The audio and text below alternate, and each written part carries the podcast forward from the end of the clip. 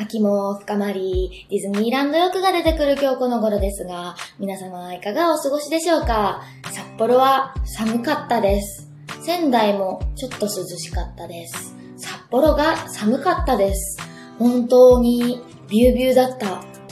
冷えた芯から冷えていたから、ホテルに着いたら私は熱いお湯ですぐに温まりました。そして帰ってきたらこの暖かさですよね。もう10月も半ばだというのに、なんか不思議な天候続きますけれども皆さんお体お気をつけくださいね。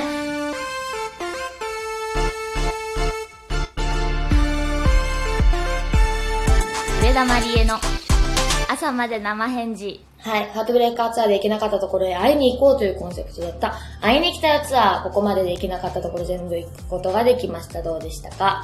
全然ね、一箇所一箇所やっぱり雰囲気が違って、皆さんと作っていくツアーだなっていうこと。そしてもうライブというものはそういうもんだよっていうのがね、すごいね、身に染みて感じました。で、私一人だからさ、雰囲気を作りながら、一本一本弦をつまびきながら皆さんへお届けしていくんですけれども、本当に一緒になって会場ごとに作ってくださっているスタッフの皆さんの情熱、そして、えスキルというんですかね、あの能力が素晴らしくて、本当にね、いい感じだなぁと、助けられています。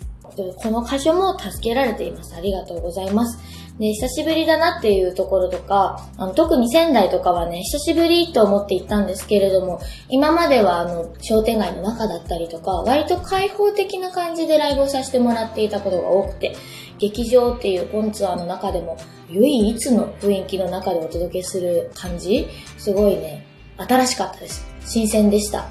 で、あの、どこの会場もパネルがはまってですね、なんだろう、雰囲気がちょっとずつ違うけれども会いに来たよツアーをどこでもお見せできたっていうことが本当に良かったわって思いながらあと3箇所あるんですけれども、本当に楽しみですね。もう3箇所もね。はい、メール届いております。ラジオネーム、アントンアントンさん。アントンアントン。上田さん、こんにちは。こんにちは。初めてメールします。ありがとう。新潟ジョイアミーヤでの昼夜公演ともに参加させていただきました。ありがとう。どちらも楽しく、人生最高の一日になりました。嬉しいリサさんのグレンゲの時は上田さんに何か乗り移っているようでした。夜公演では一点独特な世界を醸し出しながらの演奏、特に鍵穴が心が震えました。しかし最後に一つ心残りがありました。昼公演の時質問コーナーでまさか自分の名前が呼ばれるとは思わず緊張して返事をすることができませんでした。会場に来ていないと思わせてしまいごめんなさい。今後ともご活躍をお祈りしています。本当にお疲れ様でしたと。ありがとうございます。新潟も楽しかったですね。いちご製菓さんのエピソードをたらふくおしゃべりさせていただいて、そしてジョイアミーヤさんのあの雰囲気ですよ。シャンデリアとね、普段はレストランなんだけれども、ライブをするところなんでしょう。本当に絵本、古い絵本をバーンと開いた時のような雰囲気があってすごく素敵でした。はい、皆さんも優しくてですね、楽しかったです。グレンゲとかね、あとプリテンダーとかもそうだな。あと、レモン。この辺の曲は皆さんもよく知っている流行歌なので、歌うのすごく緊張したんですけれども、私なりのそれぞれの曲を歌えたのかしらと、えかなり自分的には挑戦と思いながらやらせてもらいました。はい、どうもありがとうございます。あの、質問コーナーで名前を私がさ、お呼びした時に、お返事しづらいの、わかるわ。わかるんですけれどもね、なか、なるべく、なるべくアットホームな雰囲気作っていこうと思っておりますので、はいって教えてくれたら嬉しいですが、あの、無理しないでいいです。アントンさんありがとうございます。次ラジオネームくっちゃんさん。札幌で初めてライブ参加させていただきました。弾き語り、最高だったさこれは方言なんだろうか上田さんのパワフルな歌声を体感したく、ハルシネーションをリクエストしたんですが、想像をはるかに超えていて、マスクの下で、すごい!かっこいい!すごい!と何度も小声で叫んでいました。歌が上手いのはもちろんですが、歌を武器に生きてきた上田さんの凄み、エネルギーのような何かを直に感じられるのがこの弾き語りライブなんだと思いました。アンコールの時、自分の席からは上田さんが床から生えてきたように見えて、このステージそんな仕掛けあるんだと思ってましたが、違いましたね。何が起きていたか、後で確認できるのは配信ならでは、ワンマンライブという限られた空間であんな演出をしてくれるなんて。本当に楽しませようとしてくれる人柄を感じました。幸せな時間をありがとうございました。また行きます。残りの声もお体にお気をつけてと。ありがとうございますね。あのステージそんな仕掛けあったんですね、本当に。私が床から生えてくる仕掛けをね、あったんですよ。そういう仕掛けがあったんですよ、あそこはね。もうアーカイブ、まだ見れる？まだ見れる？まだ見れるから、ちょっとこれはアーカイブで確認してみてください。ニョキニョキニョキニョキってくると思うんで。ねえ、本当に。えー、っとね、それからね、歌を武器にって歌を武器に、そうだね。私は歌と共にずっと生きてきたので、武器にというか、もう歌が私であり、みたいなところがあるかもしれないです。そんな歌がね、あの、皆さんに届けられるように一本一本、あと3本ですけれども、大切に回っていきたいなと思っております。行くっていう人楽しみにしていてください。はい。私も楽しみです。というわけでメールどうもありがとうございました。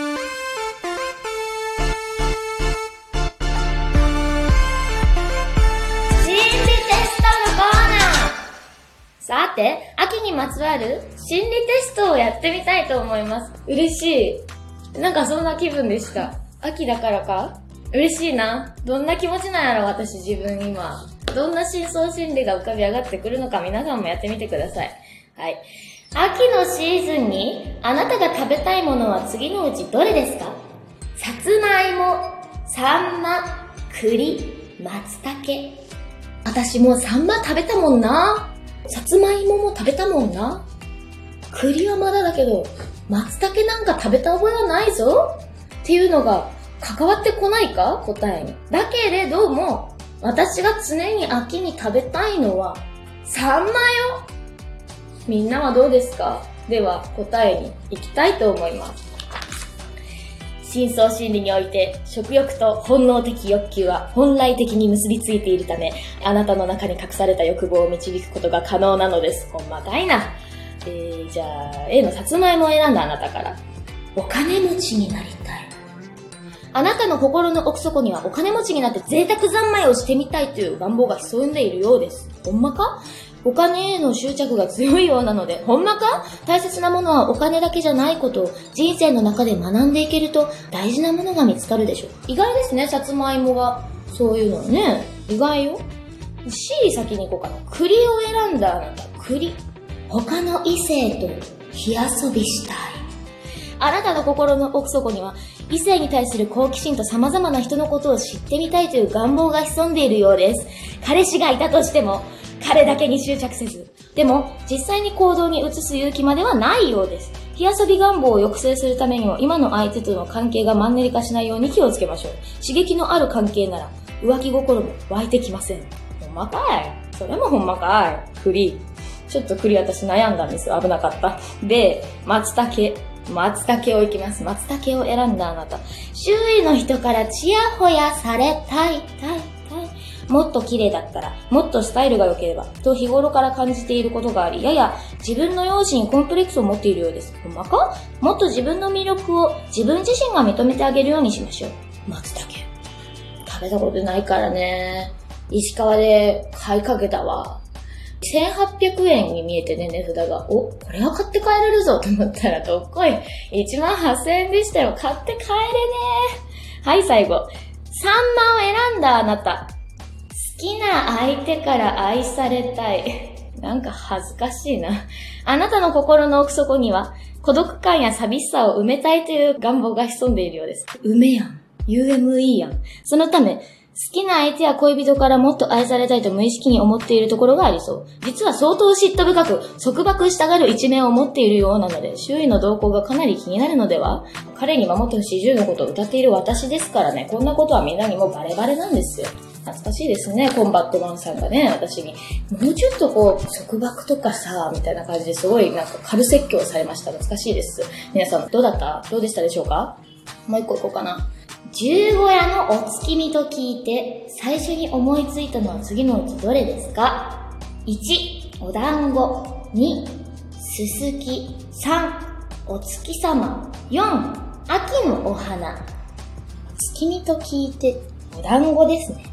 食べたことないけどね、月見ながら。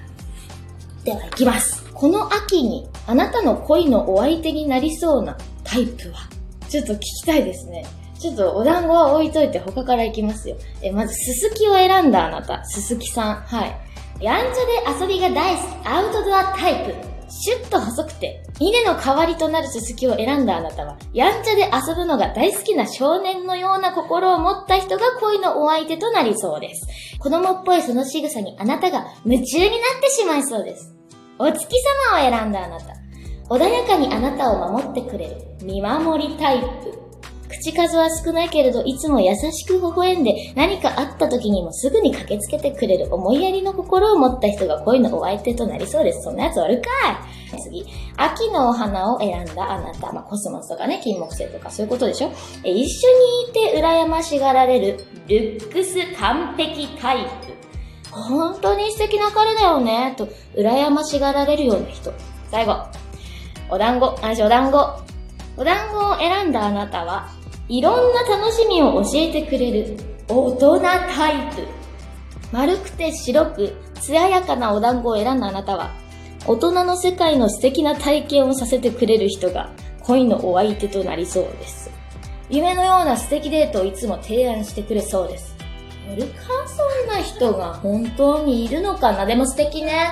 そんな人がいたら、ねえ、なんや、なんだろう、大人な体験ってホテルのコースを予約してくれるとかですかね。ドレスアップしてこう予約してくれて夜景が綺麗だろうだろうマリエ。